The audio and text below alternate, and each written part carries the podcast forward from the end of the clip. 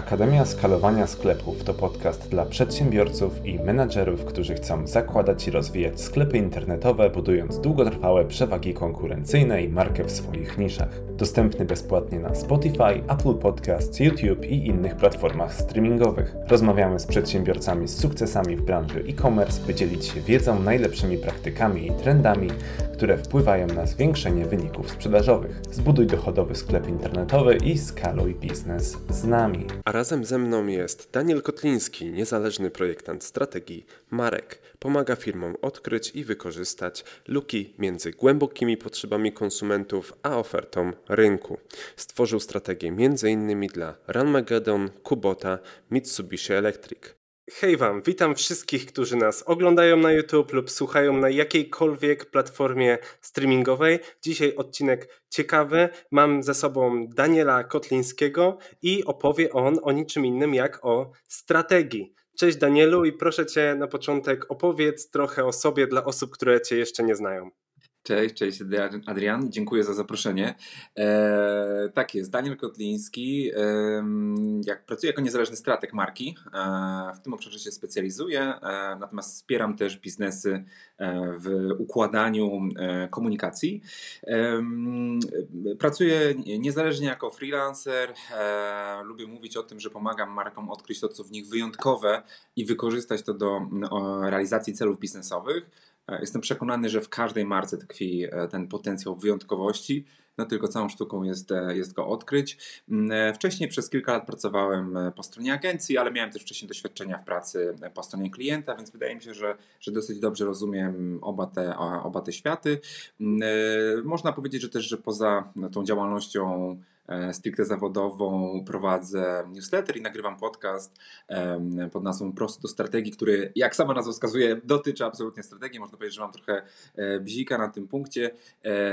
Bardzo lubię zgłębiać temat, zadawać nieoczywiste pytania, docierać do, e, do źródeł i dzielić się tą wiedzą z innymi. Mm, więc jeżeli słuchają nas osoby, które kojarzą to, to moją działalność, to też serdecznie pozdrawiam. No i tyle chyba. No właśnie, i chciałbym przejść trochę do e, e-commerce'u, sklepów internetowych. To, to jest większość naszych słuchaczy. Mhm. I teraz często jest tak, że po prostu sklepy mają problem z wyróżnieniem się, w przebiciu się na konkurencyjnej branży, już nie mówiąc nawet o dropshippingu, gdzie każdy produkt jest taki sam. I teraz chciałbym się Ciebie zapytać, jak strategia e, pomaga na, w przebiciu się w konkurencyjnej branży. No tak naprawdę teraz każdy mówi o swojej branży, że jest konkurencyjna, co jeszcze trochę utrudnia nam zadanie, ale jak ta strategia pomaga? Wtedy też po prostu słuchacze pomogą, jakby pomoże im to zrozumieć, czym jest strategia, E, więc tutaj od, mm -hmm. o to chciałbym zapytać. Mm -hmm, jasne. E, dobrze, czy, to może w ogóle byśmy, ja to tak rozumiem, że hmm, Szukamy jakby odpowiedzi na pytanie, jak, jak strategia pomaga przebić się e, w konkurencyjnej branży. Może być od tego, że dzisiaj każda branża jest konkurencyjna i od razu powiem, że, e, że, że, każda branża też jest specyficzna, bo też często klienci lubią mówić, że akurat ich branża jest szczególnie specyficzna. No to, to, to warto się pogodzić z tym, że taka jest specyfika w ogóle rynku. Znaczy branże po prostu mają jakąś tam swoją specyfikę, którą należy oczywiście rozpoznać e, i potrafić jakoś wykorzystać na swoją korzyść. Natomiast może, może zanim jakby na to, jak strategia pomaga, może w ogóle zdefiniuje, czym to pojęcie jest, ponieważ strategia, e, jako, jako, jako właśnie pojęcie czy zjawisko, jest moim zdaniem no, najbardziej niejasnym pojęciem w ogóle w obszarze biznesu, a jednocześnie najbardziej zrytualizowanym procesem biznesowym, jak ja to mówię. E, czyli często spotykamy się w takich klimatyzowanych salkach między lunchem a jakimś tam spotkaniem, albo, albo robimy jakąś burzę mózgów raz do roku i uzupełniamy jakieś przypadkowe szablony czy kanwy e, ściągnięte z internetu, zatytułowane właśnie jako, jako strategia. No i mamy wrażenie, że, e, że, to, że, że to jest właśnie robienie tej strategii i oczywiście nic nikomu to nie daje w praktyce, e, więc z czasem marketerzy czy właściciele powiedzmy jakichś tam biznesów przyzwyczajają się do tego, że, e, że to głównie strata czasu, no ale trzeba ją robić, no bo przecież wszyscy wiedzą, że strategia jest absolutnie e, kluczowa i najważniejsza. Ja stoję na stanowisku, że strategia to przekonująca odpowiedź na pytanie, dokąd zmierzamy i jak to osiągniemy, czy może co chcemy osiągnąć i jak to, jak to zrobimy. E, I do tego momentu pewnie dla wszystkich ten koncept jest jasny, ale do tej definicji warto dodać. Hmm, jeszcze jeden element, o którym praktycznie 99% e, osób z marketingu zapomina, czyli coś, co jest pomiędzy celem a sposobem. Mianowicie wyzwanie, które musimy pokonać, żeby osiągnąć nasz, nasz cel. Czyli to, to, jest, to jest istotne, bo to mm, brzmi tak oczywiście. Nie, oczywiście strategia musi rozwiązywać jakieś tam problemy, natomiast w praktyce to potem naprawdę umyka. E, e, sposób jest uzależniony, czyli sposób działania jest uzależniony od kontekstu, a ten kontekst definiuje nam wyzwanie. Tak? I to wyzwanie musi być czymś konkretnym, zrozumiałym, namacalnym, e, bo tylko wtedy ta strategia ma szansę jakby zadziałać. No i to jest taka, powiedziałbym, archetypiczna definicja, taka, taka wręcz generyczna, taka, taka fundamentalna, no ale oczywiście w środowisku biznesowym my funkcjonujemy na takich trzech głównych poziomach, ja bym powiedział, czyli na poziomie biznesowym, właśnie marki i komunikacji. I w tych obszarach mówimy o, mm, o strategii właśnie. Oczywiście są też strategie HR-owe, nie wiem, employer brandingowe, sprzedażowe, logistyczne i tak dalej. I one funkcjonują na tym powiedzmy poziomie to strategia marki czy komunikacji. E, natomiast Wszystkie te strategie wyrastają z fundamentu, jakim jest strategia e, biznesowa. Ja się skupię dzisiaj tylko, na, tylko i wyłącznie na tym obszarze marketingowym. E, tak? E, więc e, na poziomie biznesowym e, przyjmujemy, że strategia mm, jest odpowiedzią na pytanie, jaką unikalną wartość wnosimy na rynek. Nie? No i tutaj wyzwaniem najczęściej jest jakiś realny problem konsumentów, który ten biznes ma rozwiązywać, albo ewentualnie jakaś szansa, na przykład technologiczna, mm, która się pojawia i którą możemy, e, możemy wykorzystać. E, więc zobaczcie, że strategia biznesu stawia nacisk na E, dostarczanie wartości. Nie? No i to musi być coś, czego rynek potrzebuje, a jednocześnie coś, co możemy mm, robić inaczej niż wszyscy. Nie? Czyli drugi element tej, tej, tej definicji to jest ta unikatowość. Ehm, oczywiście można też robić coś taniej niż wszyscy i to też jest jakaś strategia.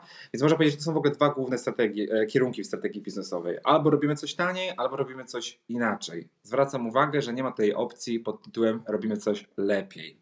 E, to jest ważne, ponieważ e, kiedy my mówimy rynkowi, że jesteśmy w czymś najlepsi albo lepsi od konkurencji, to tak naprawdę mówimy, robimy to samo co wszyscy, tylko troszkę bardziej.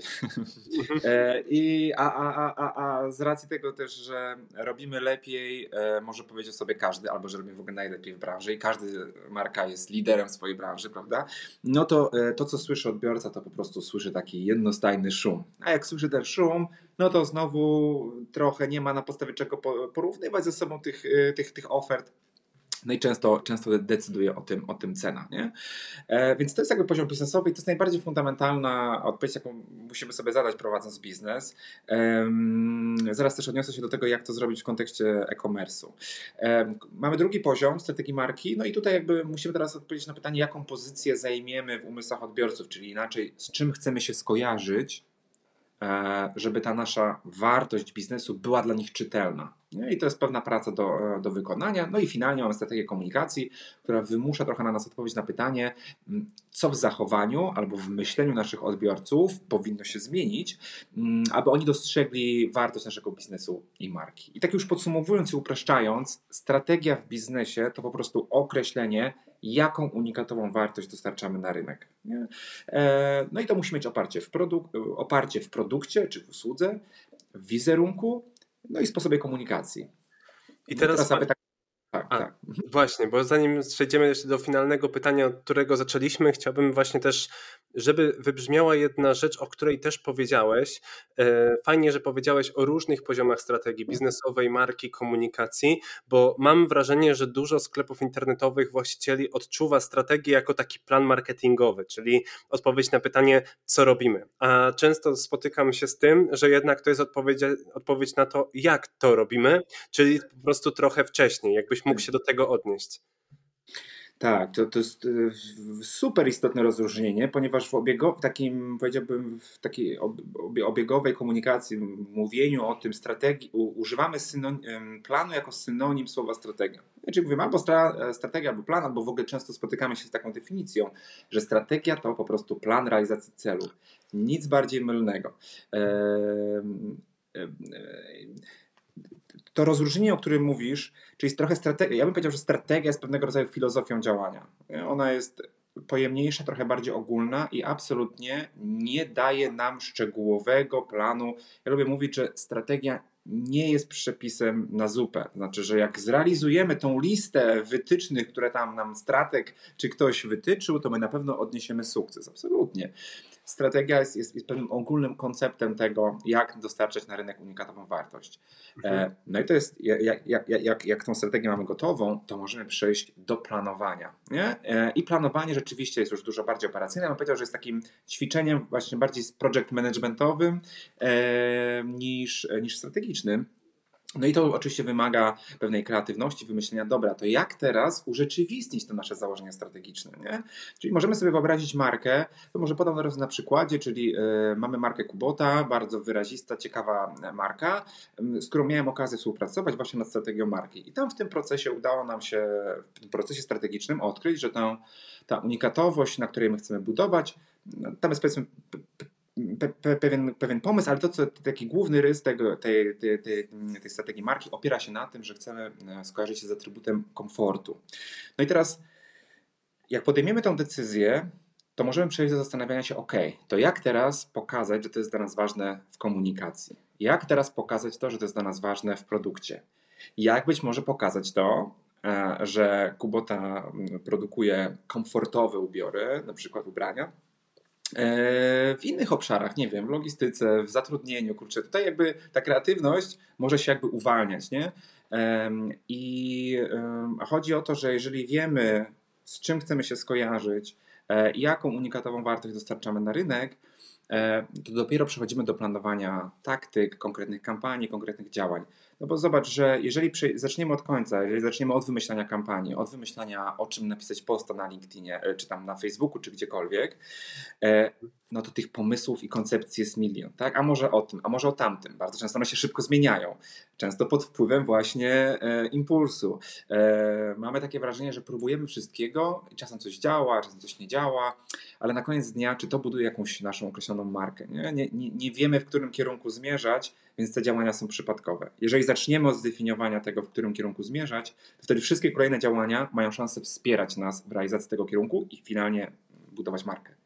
Mhm. To, jest, to jest fajne, co powiedziałeś. Myślę, że teraz trochę osób e, ma rozjaśnioną wizję tego, jak to wygląda. I przejdźmy właśnie do tego pytania, od którego zaczęliśmy, czyli tak. jak ta strategia pomaga faktycznie na przebicie się w tej konkurencyjnej branży, wyróżnienie, przebicie. Hmm. Ja bym powiedział, że może, może, może trochę paradoksalnie, ale, ale mm, jakby to jest ważne, że strategia, nie, strategia jest niewystarczająca do tego, żeby się przebić na konkurencyjnej branży. Znaczy, musimy się pogodzić z tym, że strategia, jak powiedziałem, jest pewnego rodzaju filozofią działania. Można by powiedzieć, że pewną taką teorią czy koncepcją. E, dopiero jakby w konkretnym, praktycznym działaniu, e, tych czy innych krokach, taktykach, E, ta strategia ma szansę się zrealizować i dopiero to one decydują o tym, czy, to, e, czy, się, czy się na tym rynku wyróżniamy, czy nie. E, ja myślę, że trochę, trochę na to pytanie odpowiedziałem w tym sensie, że strategia daje, czy kładzie nacisk, strategia w biznesie, na tą unikatowość, nie? Na, to, na to zbudowanie odrębności. Jeżeli, jeżeli narysujemy sobie na kartce e, e, wiesz, pokryjemy ją czarnymi kropkami i zrobimy jedną czerwoną e, i pokażemy ją komuś, to automatycznie ta osoba kieruje tam wzrok, zauważa pewnego rodzaju, wiesz, rozróżnienie na tle, na, na, na tle tego otoczenia. I to jest dokładnie ten efekt, który, e, do którego, mm, który wywołuje marka, jeżeli rzeczywiście jest, jest, jest, to jej pozycjonowanie jest przemyślane, jest unikatowe. I teraz ważne to, co powiedziałem na początku, że to jeszcze nam nie załatwia roboty, nie? Mhm. bo to, że zwrócimy uwagę, uwagę na markę, mm, e, to, że ktoś się nią zainteresuje, sam fakt, że ona jest unikatowa, otwiera dyskusję, e, być może buduje jakieś pierwsze skojarzenie, które jest niezbędne do tego, żeby ktoś docelowo stał się naszym klientem, ale potem jest jeszcze e, pewien, pewna droga, którą ten klient musi pokonać, żeby żeby, e, żeby tym klientem zostać. Natomiast nie zmienia to faktu, że bez tego możemy zapomnieć o tym, że e, będziemy tych klientów w jakiś taki świadomy, aktywny sposób pozyskiwać po prostu. Nie? I tutaj może warto też podkreślić w kontekście jakby e-commerce'u, bo mm, pewnie będą słuchać nas osoby, które być może prowadzą sklepy internetowe, nie budują w żaden jakiś świadomy sposób swojej strategii marki, ale korzystają z różnego rodzaju taktyk typu pozycjonowanie w Google, reklamy prawda, w, na, w social mediach, być może jakieś inne działania, które generują im jakiś wzrost. I mogą być takie poczucie, no dobra, no ale no okej, okay, ważna ta marka, ta strategia, ale z drugiej strony rośniemy, jest jakiś biznes tego, nie? E, to ja bym zadał pytanie, skoro rośniecie bez strategii, to, to, to, to zastanowiłbym się chwilę, jak ten efekt można by zwielokrotnić, gdybyście mieli dodatkowo opracowaną, opracowany brand. A druga kwestia jest taka, że ten wzrost często jest kupowany. Znaczy on jest uzależniony stricte od płatnych kanałów dotarcia. To, co robi marka, z czasem oczywiście, kiedy, kiedy rzeczywiście udaje się ją zbudować, to stopniowo uniezależnia nas od e, płatnych kanałów dotarcia. Dzisiaj pewnie jakbyśmy wyłączyli e, reklamę, e, nie wiem, strzelam, ale w połowie, czy być może większej ilości sklepów internetowych, to prawdopodobnie tam sprzedaż błyskawicznie spadłaby do zera, nie? Ale dopiero wtedy byśmy zobaczyli, e, które marki mają rzeczywiście zbudowaną markę, bo pewnie to byłyby te, które by taką, taką katastroficzną wizję przetrwały. No i właśnie tak to trochę rozumiem, że strategia jest takim założeniem, co może przynieść nam przewagę. Czyli powiedzmy na podstawie jakichś tam badań, procesu strategicznego, warsztatów, czy cokolwiek właśnie e, to jest, o czym właśnie może będziesz miał później okazję opowiedzieć. My robimy sobie jakiś koncept, jakieś założenia, jakieś przewagi i tak dalej, no ale jakby tutaj jeszcze nie wydajemy pieniędzy i jakby nie sprawdzamy tego. Dopiero ten plan, czyli później ta egzekucja pozwala sprawdzić te założenia i albo one działają i faktycznie nasza marka rośnie, skaluje się, wyróżnia, jest, jakby wynurza się poza konkurencji, albo po prostu nie działają, wtedy cofamy się do strategii i zmieniamy założenia. I po prostu unikamy sytuacji takiej, w której robimy to samo co konkurencja, tylko troszkę mniej. Tak jak często jest to w przypadku małych sklepów czy średnich, które patrzą na liderów swojej branży, powiedzmy, nie wiem, w branży modowej, tak jak wspomniałeś, myślą sobie, kurczę, Zalando robi to i to i to, to ja będę też to robił, tylko że wydam 500 e, razy mniej i wtedy na pewno coś z tego zgarnę. I czasem ta strategia się udaje, e, ale, ale niestety nie, e, nie zawsze powiedziałbym, że w mniejszości. Więc tak to rozumiem, jeżeli, jeżeli tutaj popełniłem błąd, możesz mnie poprawić. Może nie, błąd, błąd może nie, ale właśnie to, to jest taki wrażliwy temat, czyli związany z tym, jak strategia nie działa, to ją zmieniamy. Nie? Bo to jest tak. No właśnie, ja bym tego nie robił. Znaczy, w przypadku e, firm, które nie istnieją na rynku i dopiero jesteśmy przed tym etapem w ogóle przetestowania, czy, e, czy ten nasz pomysł, koncept na, na, na biznes ma sens, to rzeczywiście zmienność tej strategii jest w nią jakby wpisana. Znaczy, ona może się co trzy miesiące zmieniać. Nie? Mhm. E, to jest raczej, powiedziałbym, takie MVP właśnie strategii, tak? minimalna wersja, która pozwala nam coś przetestować. Natomiast jeżeli my mówimy o sklepach, przy biznesach w ogóle, e, które istnieją jakiś czas, zarabiają, to jest w miarę stabilny biznes, na którego powiedzmy mam, mam, mam trochę problem może z, mm, z takim e, proaktywnym generowaniem wzrostu poprzez działania komunikacyjne, to e, wtedy bardzo ważne jest, że jak przyjmiemy jakiegoś rodzaju tożsamość dla tej marki, to żeby przy tym nie majstrować. Znaczy w idealnym scenariuszu to, to nigdy nie powinno się zmieniać. Mhm. E, to, co możemy zmieniać, e, powinniśmy zmieniać, to są rzeczy na poziomie planu, na poziomie taktycznym. E, I to, ja to trochę porównuję do tożsamości e, człowieka po prostu, nie? czyli jakoś jesteśmy ukształtowani. I teraz na pewnym fundamentalnym poziomie żadne, znaczy my się nie zmieniamy, nie mamy pewne nawyki ukształtowane przez wychowanie, przez kulturę, w której dorastamy itd. Tak i teraz to, co możemy zmieniać, to możemy zmieniać jakieś swoje, powiedzmy, pojedyncze zachowania w konkretnych kontekstach, po to, żeby osiągać też swoje cele. Uczymy się w ogóle, tak? Dostajemy jakąś informację z rynku. Natomiast Y, zwróć uwagę, że wszystkie nasze zachowania zawsze są przefiltrowane jakoś przez naszą jakąś tożsamość, przez nasz styl bycia. Nie? I to dokładnie to samo ma się do, do, e, do marki. Ja bym nie powiedział, że w ogóle istnieją dobre strategie marek albo złe strategie marek. Tak? Kluczowe jest, żeby strategia marki była e, unikalna, inna niż wszystkie. To, to, to jest jakby ważne. Natomiast czy ona jest lepsza czy gorsza, to już jest wtórne.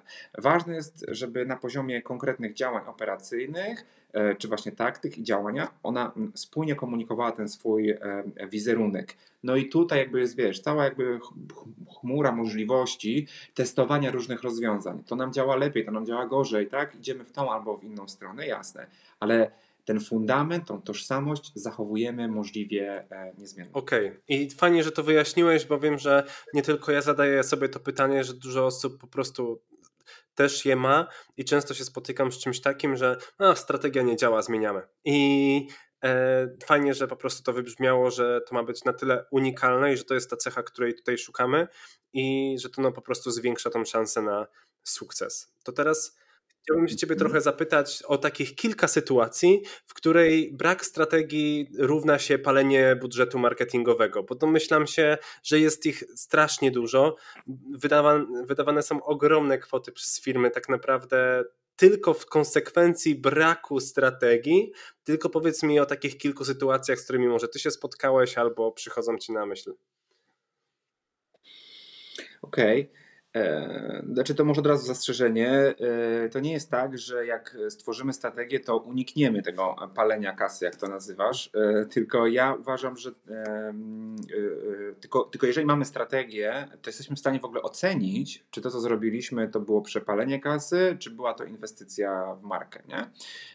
Więc jakby to jest jakby podstawowe rozróżnienie. To, mm, nie, nie, nie chcę jakby fetyszyzować strategii, bo e, z jednej strony powiedzieliśmy o biznesach, które traktują strategię trochę lekceważąco być może i po prostu trochę taka jest narracja, że, że nie się nie dziwię, że to nie działa, bo to po prostu było źle robione. Ale po, po drugiej stronie mamy coś takiego, że e, mamy że, takie głoszenie, że strategia jest absolutnie decydująca o, o, o wszystkim, e, więc ja bym to gdzieś wybalansował. E, no ale jakby podstawowe założenie jest takie, e, o którym już wspomniałem, czyli e, bez strategii robimy wszystko, co przyjdzie nam do głowy. Nie? I często o tym, co robimy, mm, decyduje, jak ja to nazywam, najwyżej opłacany decydent. No i jeżeli ma dobrą intuicję, to być może to wystarczy, natomiast każdy, kto był w tej sytuacji, e, wie, że jest to dosyć skomplikowane, żeby nie nazwać tego gorzej, czyli domyślanie się, co ten najwyżej opłacany decydent akurat miałby na myśli i jak on by tą markę poprowadził.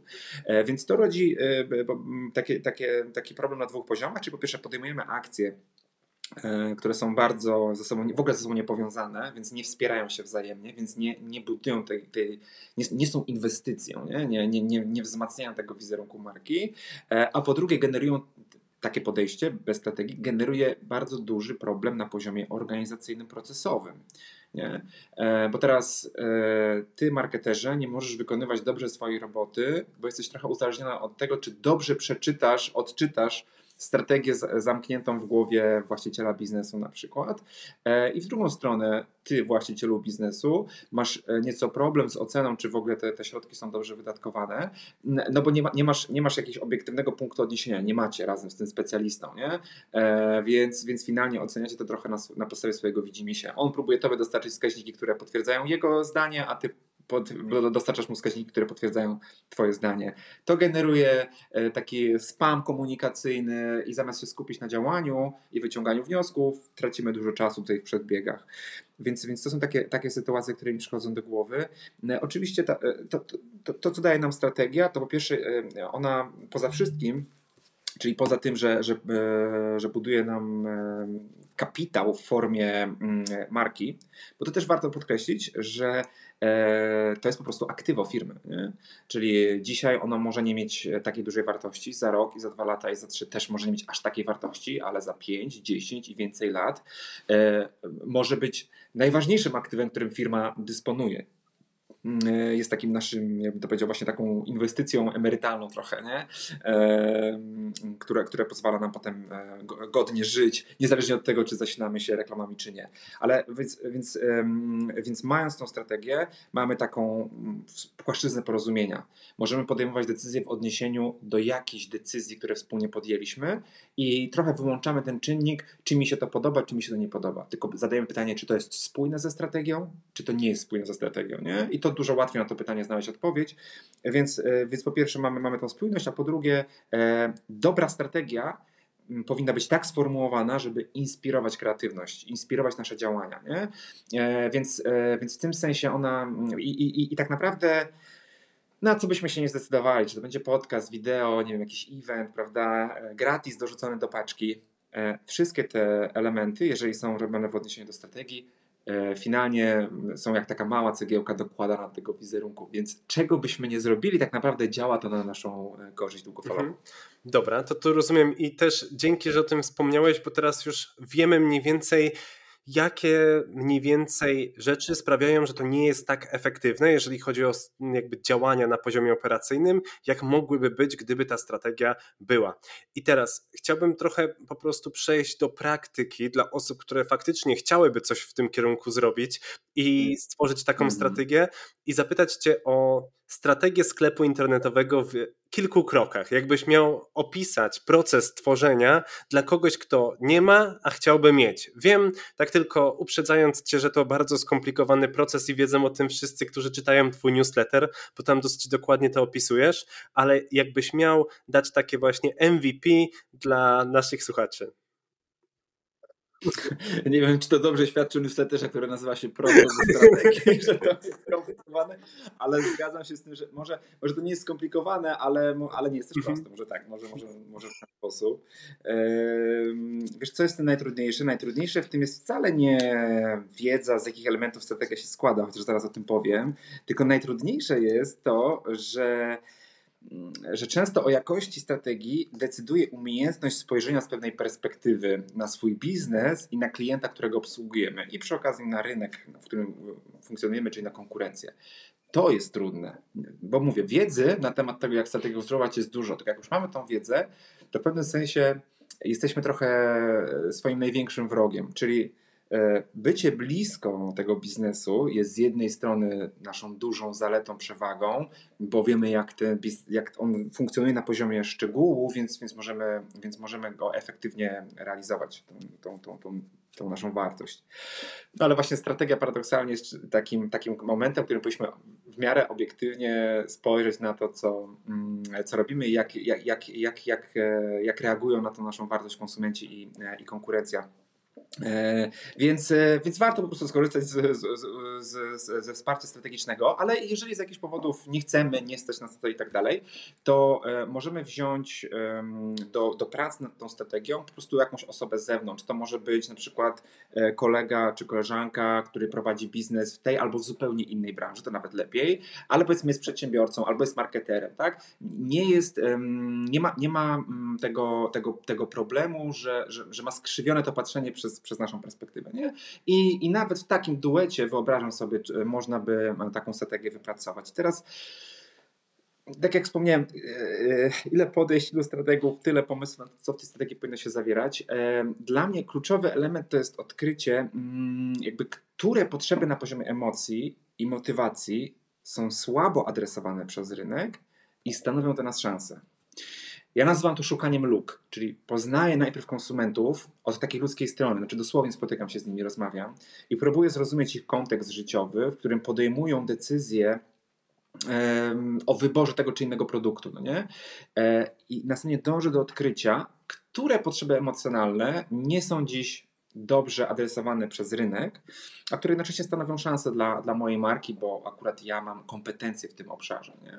No i równolegle prowadzę jakby analizę konkurencji i właśnie do silnych stron marki, e, więc nazwę taką triangulacją, trudne słowo, ale, ale znalezieniem pewnego konceptu na tą markę e, w, poprzez właśnie połączenie czy syntezę e, perspektywy konsumenta, mm, e, właśnie właściciela biznesu i, i konkurencji.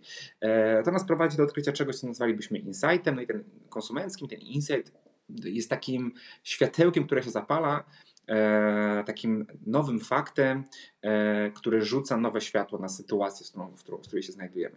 No i mm, to właśnie w, na przykład na, na, na przykładzie Kuboty e, tam odkryliśmy, że istotnym tym czynnikiem przy wyborze produktów, e, przy ich ocenie jest właśnie to poczucie komfortu. Zrozumieliśmy, że to jest atrybut, na bazie którego marka powinna mm, się rozwijać nie tylko na poziomie właśnie komunikacji, ale też jakby e, produktu. No i tak na przykład powstała kampania Podstawa Komfortu, można ją sobie wygooglać. Czyli jakby to w prosty sposób pokazuje, e, jak od pewnej idei złapania czegoś, czegoś unikatowego, e, ciekawego, kontrastującego niejako z tą, z tą marką, można przekuć w działania komunikacyjne. Więc jakby kluczowy, zaczynam od tego, że kluczowy element to wcale nie jest, to, to nie jest checklista, tak, którą należy zrealizować. Kluczowy element to odkrycie, z jakim atrybutem warto się skojarzyć. I to nie jest tak, że siadamy, e, prawda, w gronie współpracowników czy wspólników i my po prostu sobie to wymyślamy, co naszym zdaniem będzie najlepsze. To trzeba odkryć, tak, zasilając się perspektywą konsumenta, i, i, i, i rynku. Drugim elementem takiej strategii marki jest zdefiniowanie obietnicy wartości. Dla mnie to jest po prostu jedno zdanie, które wyraża, jaką główną wartość niesiemy na poziomie, czy na poziomie emocji zaspokajamy. Mhm. Nie? Ja na przykład myślę o swojej wartości jako stratega, bo też powiedzmy prowadzę de facto działalność firmy, że value, które ja, ja dowożę, to jest, że ratuje marki przed um, przeciętnością. Nie?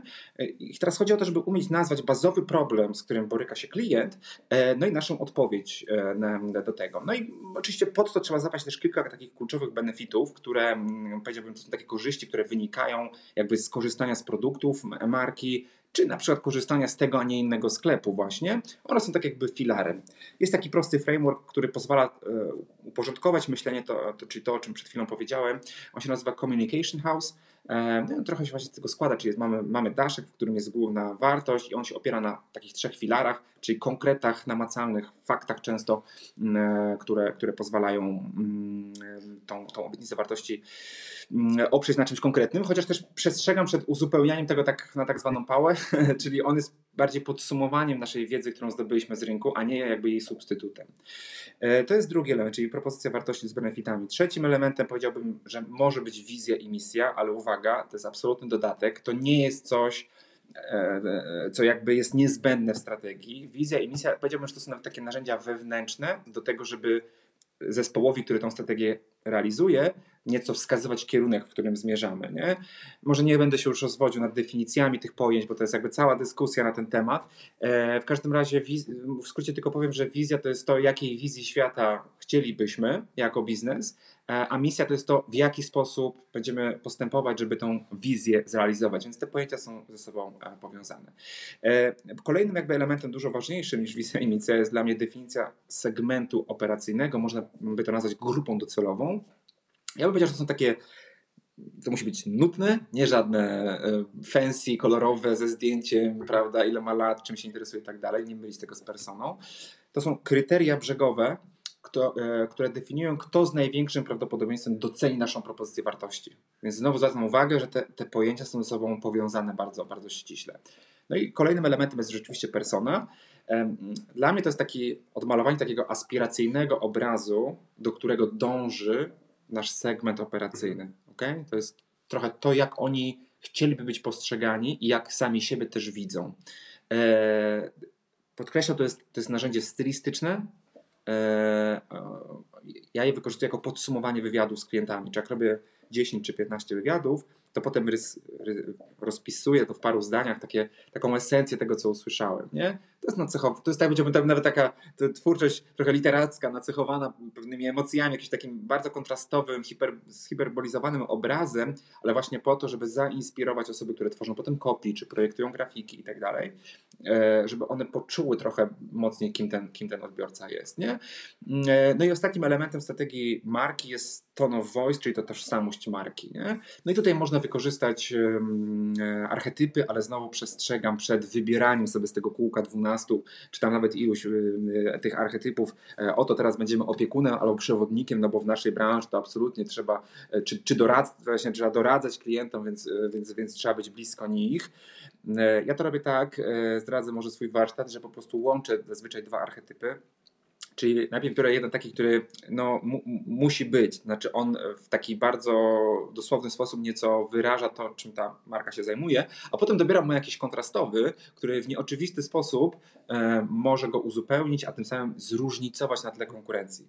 Nie? Bo jak wejdziesz do branży na przykład ubezpieczeniowej, bo akurat dla tej ostatniej pracowałem, więc mogę powiedzieć, e, no to tam wszystkie te archetypy to są zazwyczaj właśnie opiekunowie i doradcy, nie? bo to jest takie oczywiste, no, żeby ale teraz zastanówmy się, jak, to, jak, to, jak, ten, jak ten koloryt nadać. Myślę, że w przypadku sklepów internetowych to jest szczególnie istotne, a to jest coś, o czym często zapominają, bo to, co robi, mm, bo to jest ważne, że sklepy internetowe, mm, ktoś, ktoś może powiedzieć, no dobra, ja przecież e, sprzedaję produkty marek innych. Fajnie, że ja mówię o Kubocie, tak, czy o innych tego typu producentach, którzy mają mm, pełną kontrolę jakby nad całym doświadczeniem klienta ale co zrobić, kiedy ja po prostu jestem dystrybutorem produktów innych marek, nie? Co ja, co ja mogę wtedy zrobić, nie? Mogę, mogę zaraz na to pytanie też odpowiedzieć, ale kończąc, żeby, żeby tak domknąć i e, zostawić słuchaczy z esencją, e, zdefiniujemy nasze pozycjonowanie w takiej, w takiej strategii marki, definiujemy naszą obietnicę wartości wspartą na filarach z konkretnych benefitów. Dbamy o to, żeby znalazła się tam definicja segmentu operacyjnego albo kilku. Opis persony E, tone of voice, czyli, e, czyli mm, takie wytyczne do, do komunikacji, e, ale one też definiują naszą tożsamość marki. Mm, to jest bardzo ważne dla osób, które później tą strategię realizują. Tutaj można wykorzystać narzędzia, jakim są archetypy marki. To nam zamyka jakby część strategii marki, ale to jest jeszcze niewystarczające do, do tego, żeby to efektywnie wykorzystać w komunikacji, no bo potem musimy przejść do drugiej części, czyli strategii komunikacji. No i tam sobie, mm, tam sobie już definiujemy kanały, w których chcemy się pojawić, definiujemy jakąś ideę, wokół której ta nasza komunikacja będzie się kręcić. No i planujemy już konkretnie e, w czasie i przestrzeni i w budżecie e, nasze, nasze działania. E, trochę bardziej złożony temat, ale może tutaj, może tutaj postawię kropkę. Tak, ale fajnie, że właśnie opisałeś, bo teraz no, to jest na pewno dla osób, które nas słuchają już jaśniejsze i trochę zahaczyłeś o temat właśnie sklepów, które są dystrybutorami.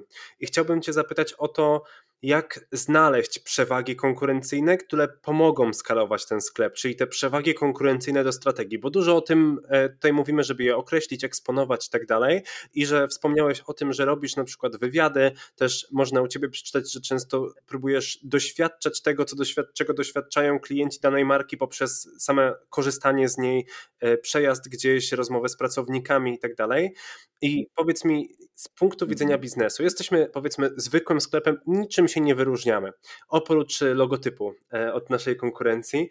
I teraz mamy znaleźć jakieś przewagi konkurencyjne. To czy ja mam w takiej sytuacji robić badania rynku ankietowe, czy ja mam w takim razie porozmawiać z klientami, czy ja mam zrobić analizę konkurencji, w odniesieniu do konkurencji coś, coś dać, czy w ogóle od innej strony do tego podejść?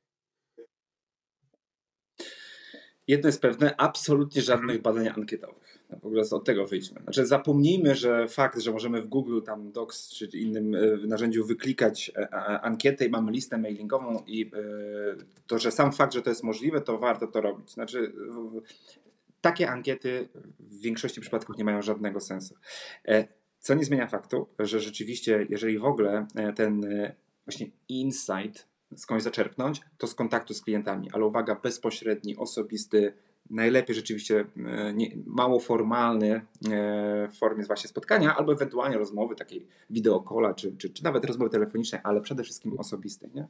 To jest jakby pewne źródło informacji. Tylko, tylko powiedzmy sobie wprost, jeżeli prowadzisz tego typu biznes, który się kompletnie niczym nie wyróżnia, to ja bym nie liczył na to, że, mm, że uda się trochę z kapelusza wyczarować y, jakąś przewagę konkurencyjną. Znaczy, w 2024 roku e, uruchamianie kolejnego sklepu internetowego, który sprzedaje ciuchy z hurtowni czy zabawki e, e, dla młodszych lub dorosłych, bo też, też, też, też, też, też to jest taki, taki ciekawy, ciekawy kierunek był swojego czasu, prawda? Czy jakikolwiek inny produkt. Jeżeli to jest cała wartość, którą my wnosimy na rynek, to musimy mieć bardzo duży budżet, żeby zadusić konkurencję po prostu, powiem brutalnie, w, e, pewnie w adsach, e, w searchu i, i, i w social mediach. Nie? A i to nam nie gwarantuje, że, że po wyłączeniu tych adsów e, ta, ta, ta, ta pozycja zostanie. Znaczy bym powiedział, że, że, że, że nie liczyłbym na to. Więc... I trochę nie wiem, jak odpowiedzieć na to pytanie. Bo, bo teraz, wiesz, ktoś na przykład wysyła i powiedzmy, dajmy na to, dużo widać takiej ignorancji w sklepach, jeżeli chodzi o to, e, jak ja często rozmawiam, w sensie ignorancji takiej nieświadomej, no bo to nie chodzi o to, że ktoś świadomie podejmuje decyzję, że nie będzie sprawdzał konkurencji, czy po prostu nawet nie sprawdzi, dlaczego ludzie kupują jego produkt, ale te sklepy działają, sprzedają, ale właściciele nie wiedzą tak naprawdę dlaczego. I teraz, jakby powiedzmy wszyscy na rynku wysyłają w tym samym czasie. Czyli jak na przykład sprawić, że nie wiem, ten czas wysyłki będzie naszą przewagą konkurencyjną? Jak znaleźć, że to jest faktycznie to, czego potrzebują klienci? Nie może się podzielić po prostu jakimś procesem z doświadczenia, może czymś innym. Mhm. Mhm.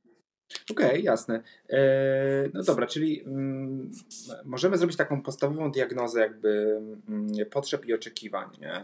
E, I rzeczywiście do tego możemy wykorzystać coś, co nazywamy badaniami, ale uwaga, jakościowe, a nie ilościowe. Czyli interesuje nas zrozumienie kontekstu, w którym, kontekstu życiowego, w którym klient dokonuje wyboru i, i zrozumienie trochę tego procesu decyzyjnego, jak on u niego zachodzi. E, więc jeżeli mamy jakąś bazę klientów, to super byłoby ich obdzwonić i przygotować sobie, można sobie przygotować krótki kwestionariusz pytań, Taka rozmowa może potrwać od 30 do 60 minut, powiedzmy, maksymalnie.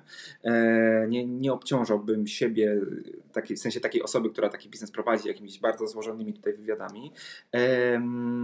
I, i spróbować się dowiedzieć, e, kim ta osoba jest czym się zajmuje w życiu. Nie? Czyli zacząć w ogóle od ogólnych pytań, które wcale nie dotyczą naszego produktu ani, ani sklepu. Nie? więc, więc, więc to jest pierwsza kwestia. E, potem przejść do, roz, do, do zrozumienia trochę, ok, dobra, tak, w, kiedy pojawia się u Ciebie taka potrzeba albo problem dokonania zakupu w kategorii X, butów, ubrań, sprzętu outdoorowego i tak to e, jakbyś mi trochę o tym opowiedział, opowiedziała, nie? W sensie, kiedy to się dzieje? Chcemy w ten sposób e, odkryć coś, e, co byśmy nazywali tak z angielskiego trochę żargonem polecę mhm. Category Entry Points, w skrócie CEP, e, czyli, czyli kiedy, pojawiają się takie sytuacje, w których mm, potrzeba się, się rodzi w głowie, nie?